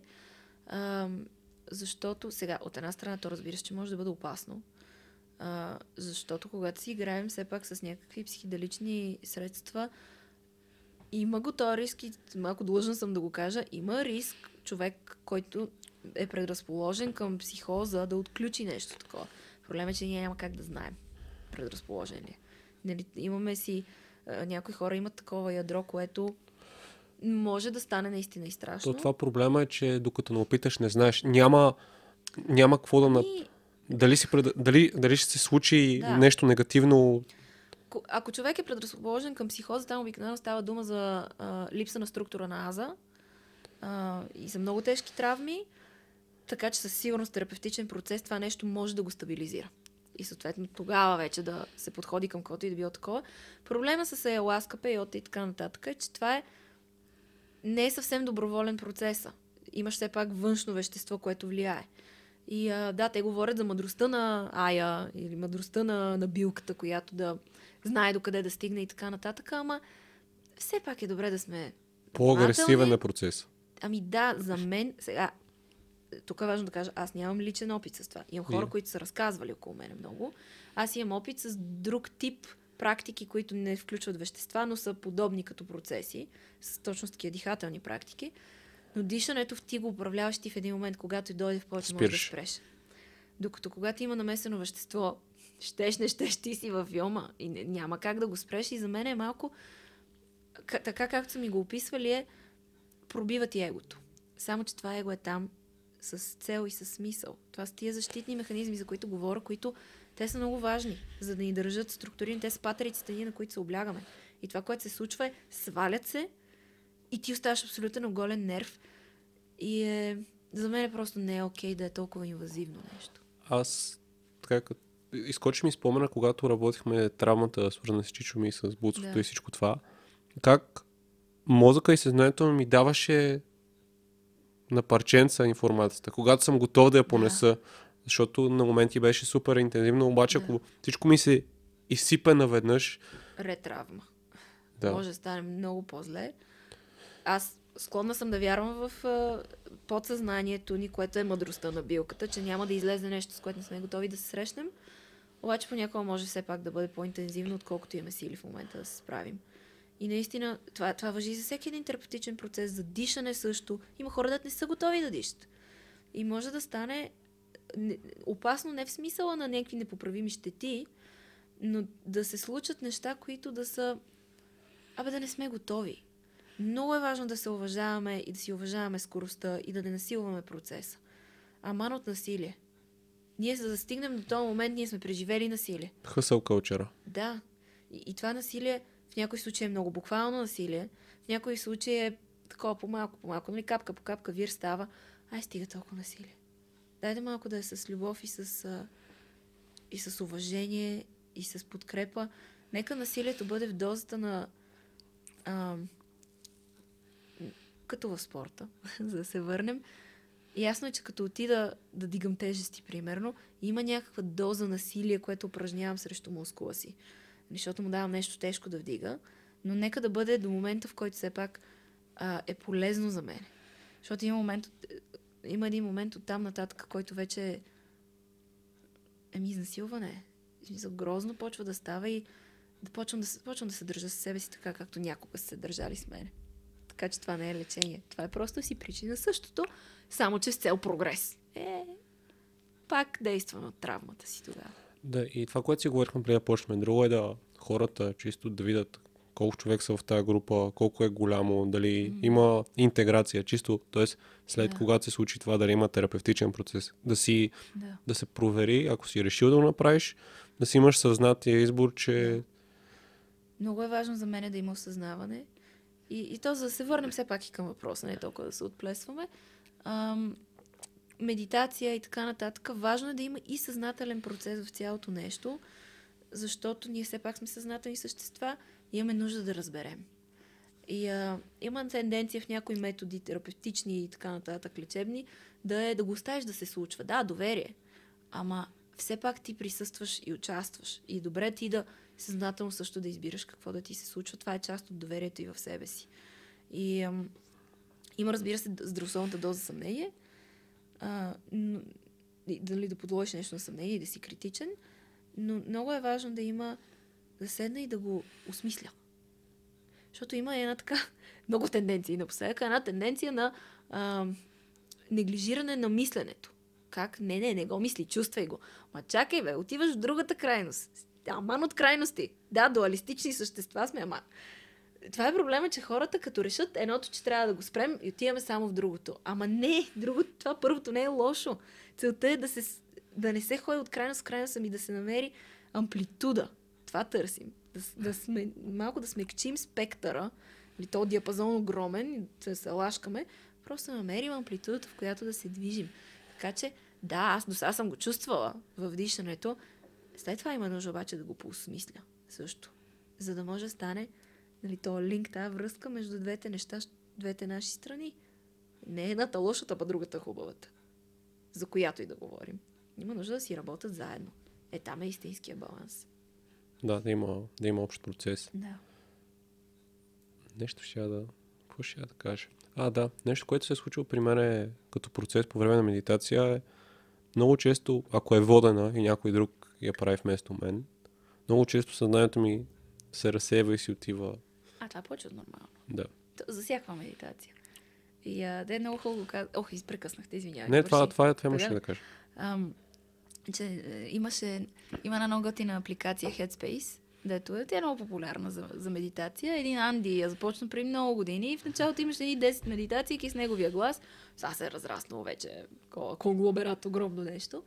Ам, и, и той това точно в инструктажа в началото, което казвам, а което и всички, които се занимават с mindfulness, казват, че не целта да спрем да мислим. Това е невъзможно. Има леки малки откъслици на немислене, ма те много кратички. И това го постигат някакви хора, деца, е, нали, с това се занимават предимно. Ам, работата е просто мислите да минават и ти да не тръгваш с тях. Ама дори да тръгнеш, не да тръгнеш се самонаказваш, ех, мама ти стара, как сега пак тръгна и каква си посока. Ами просто като видиш, че си отплеснал с едно въженце, дръпваш си ума обратно и се връщаш върху дишането, върху гласа на човека. Повече от нормално е човек да се разсейва. И, те, даже нали, това казва, че ума ни е маймунския ни ум. The monkey mind. И много трудно успокояваш тази маймунка. Нали, тя е. Е така. Насякъде. И навсякъде. Това, това му е работата на ума. То е машина за решаване на проблеми. То не е нищо друго. И затова, между другото, решения не се взимат с това. Решения се взимат с това. С усещанията. И двете ги съчетаваме. Това може да ни даде аргументи за и против, но не взима то решението. А ние се опитваме да караме ума да взима решение и той, той не може. Той не знае. а идва от усещането. Затова това добре ли е за мен, не е ли добре. Защото емоциите ни са това, дето ни насочва. Кое е добре за мен и кое не е. Да, емоциите и разпознаването и може да даде много по правилни отговори на ума да вземе решението. Да, и разбира се, работят заедно. Не изключваш едното и следваш само другото. Това пак е половинчата работа. Стига толкова с половинчатост. Нали, целта ни е да ставаме интегративни, да, да холистични, цялостни. Нали, Ходят си българската, ама цялостни. Ам, така че да, повече от нормално се разсейваме. Има и прекрасни такива блажени моменти, в които не се разсейваме изцяло, там ни е вниманието. Но къде всъщност ние не е лесно да си държим вниманието? Върху нещо, дет ни е интересно. Толкова елементарно. Аз нещо, което съм пробвал няколко пъти, като не сам тип медитация, е просто да, да легна и да се опита да не мърдам. Mm-hmm. Да се, не е едното нещо да е дишането, да се успокои дишането, но втория процес е просто да... Защото ние имаме много тикове. Тоест, такива... някои хора това е адски трудно да не мърдат. И за мен е супер трудно. Ясно И- от тия хора. Да. И примерно в един момент усещам как примерно, носа почва да ме сърби, ама Да, да, и От- чеше се там, дет не те сърби. чешем се там, дет не ме сърби. Обаче такъв се предизвиквам и не, няма, нали? Примерно издържам няколко време, супер ми е трудно, обаче после има едно облегчение. Да.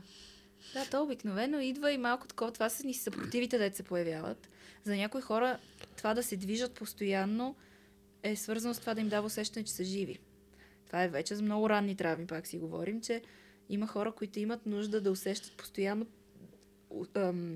да докосват неща, с едно нещо да ги Аз съм очертава. Аз примерно много си Да. докосвам лицето, Да. ръцете ми много се движат. И аз неп- непрекъснато се попипвам някъде, а, но и такова, дето нон-стоп паразитни такива движения, защото това е дори въздуха да усещам, че се движи около мене, ми дава усещане за тук съм, жива съм, тук съм, жива съм.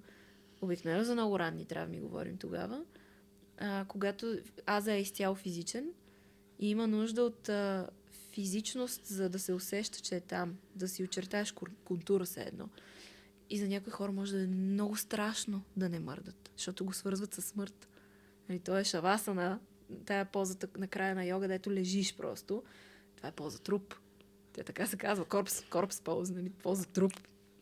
Е, може за някои хора да е много страшно преживяване, но пък е и много полезно да го пробват малко по малко на дози, точно за да се срещат все повече с това, за да виждат, че абе не е толкова зле, не е толкова страшно и той всичките съпротиви, да ни се включват, ще почвам да се чешам, да се попипвам, да, да какво ли не друго. Е, В един момент очумява. Не мърдаш. Просто издържаш 5-10 минути и в един момент Mm-hmm. изчезва това. Да, да, да. И става все по-кратко това с а, поривите за шаване, колкото повече пъти го правиш, колкото по-дълго го правиш. Как беше тази година за тебе? Оф. Оф. Абе и трудна. А, и много хубави неща ми се случват нали, в професионален план. А, с много лекота много неща ми се случват. От към нали, приятелства, в семейството и така нататък. Личните отношения са ми по-трудни. Това принципно на мене винаги ми било, било по-трудно. А, така че имам си уроци, които си уча. За мен има някакви квантови скокове, които правя. А, по болезнени начини. Но много неща разбирам, виждам, осъзнавам и се срещам с, а, с сенките си. Това ми е година на, на сянката се едно някак. Точно е това доверие и приемане, за което ти говорех, че да се приемем всякакви. Не съм само чудесна и страхотна и мила и добра и така нататък. Ами съм и, и доста неприятни неща. Човек съм. Всякаква съм и в мене има от всичко и това ми е сега. Не сме добри Пътя. хора. Ние сме просто хора. И Да. ко- ко- което, колкото повече да ни правиме хубави неща за нас и за други, М. толкова. Но си имаме една лошотия в нас, дето не знаеме как ще ни се развият условията и кога ще излезе. И тя може да бъде и полезна. Да. Да, все пак. Но е, от една страна да приема себе си цялостна, но и света също. Аз имам тенденция да виждам малко света като едно розово място Аха. и да имам едно очакване, че света е добронамерен. И това ми е доста ново осъзнаване, че светът не е добронамерен, не е злонамерен, света просто е. Точка. Това, това е края на изречението. Той е всякакъв. Светът се случва, не, не че се случва на нас. Просто така да, е. нас, без нас той е.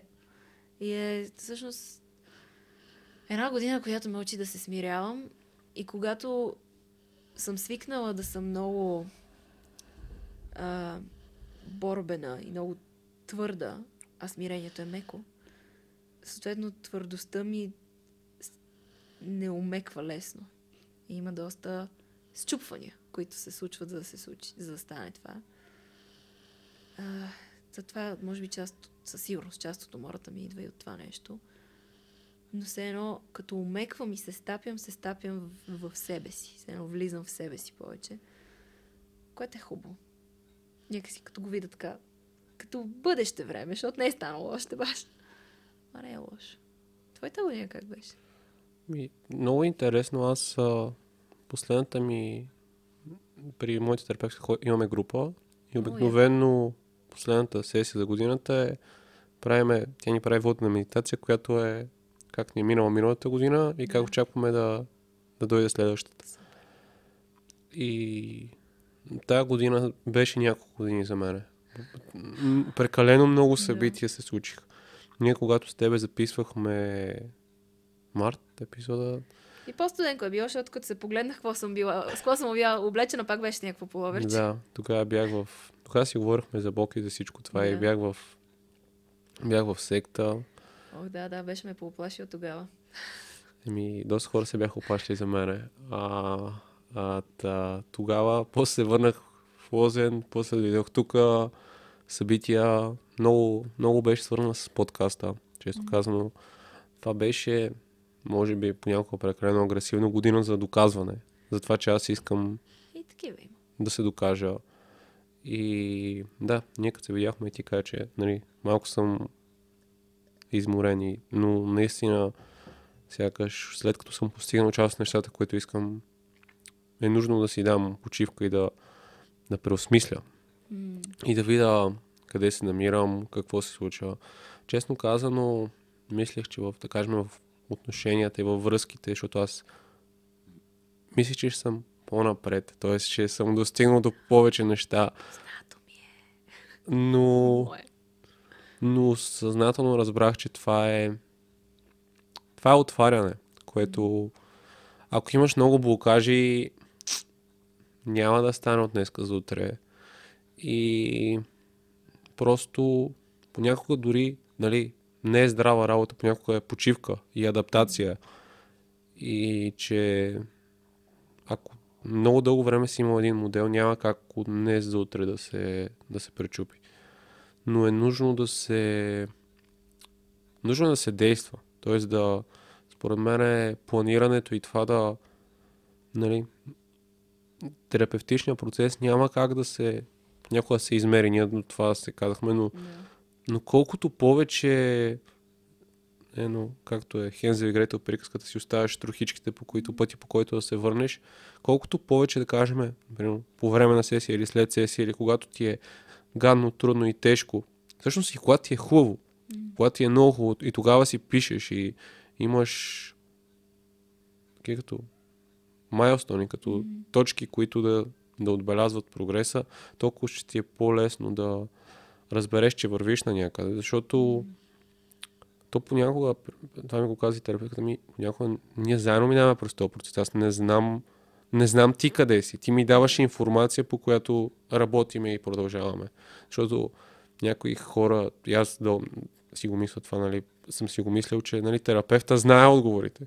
Просто не ти ги дава, но всъщност Открива ги заедно с тебе. откривате ги заедно. И то си е като, то си е като процес, и това е когато и с майка ти записахме, че това е, как кажа, доверието тук играе много важна роля и нещо, което ми дойде като осъзнаване последните дни, последната седмица, да кажем, е, че нали, аз бях много тръгнал в тази посока на експанзия, да се разширявам в нещата, които правя. А всъщност аз имам хората до мене, които понякога не е нужно да... Тоест, живота се случва. Няма, нали, няма какво толкова повече да се случи от това, което се случва в момента. До голяма степен.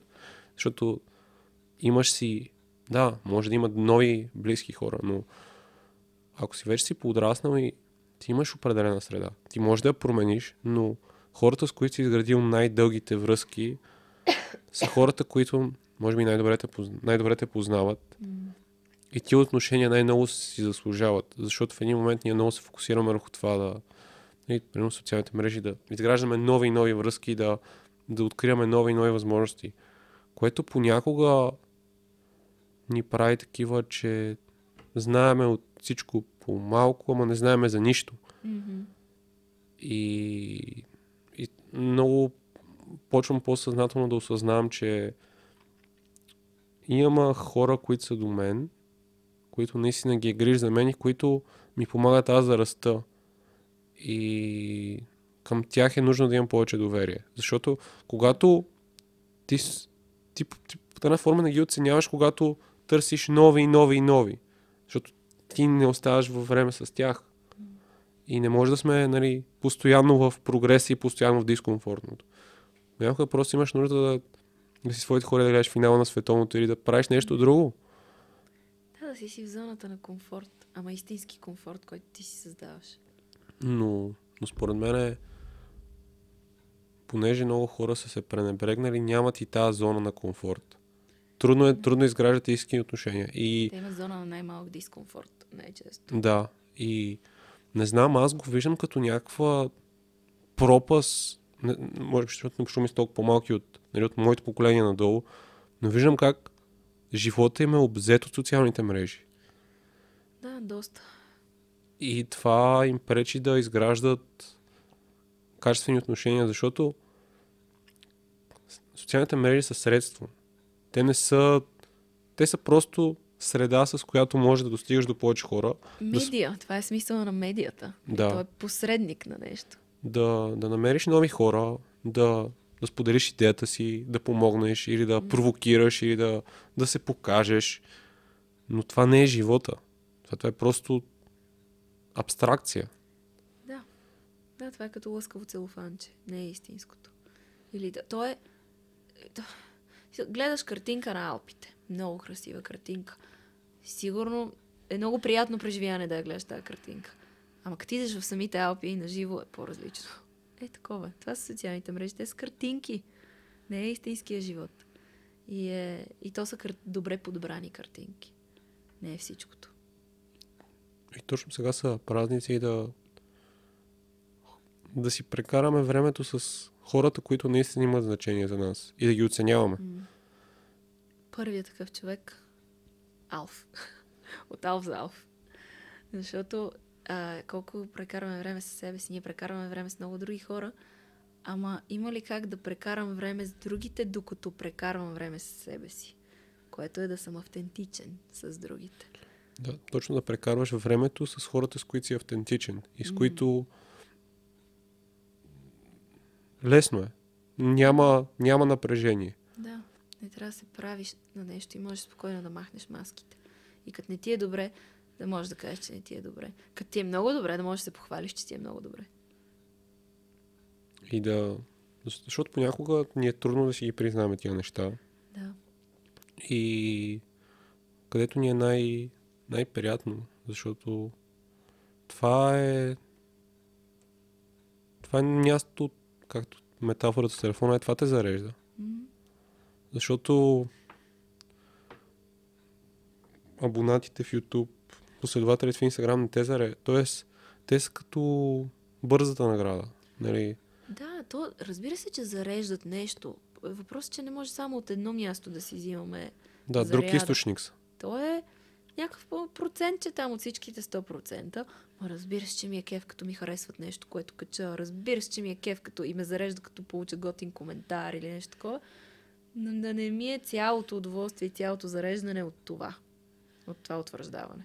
Нищо не е лошо. Хич не е лошо. Си. Благинка си.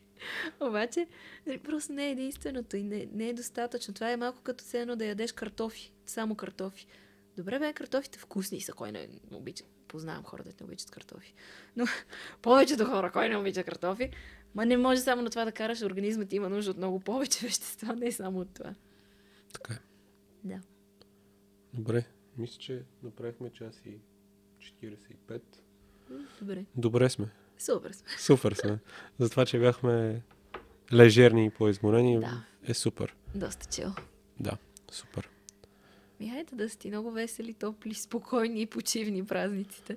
Мерси на тебе и да, да видим как ще е 2023 и това ще, поне за мен ще е време, в което ще си направя равносметка на това, което е сега и да, да видим следващата година как ще тръгне.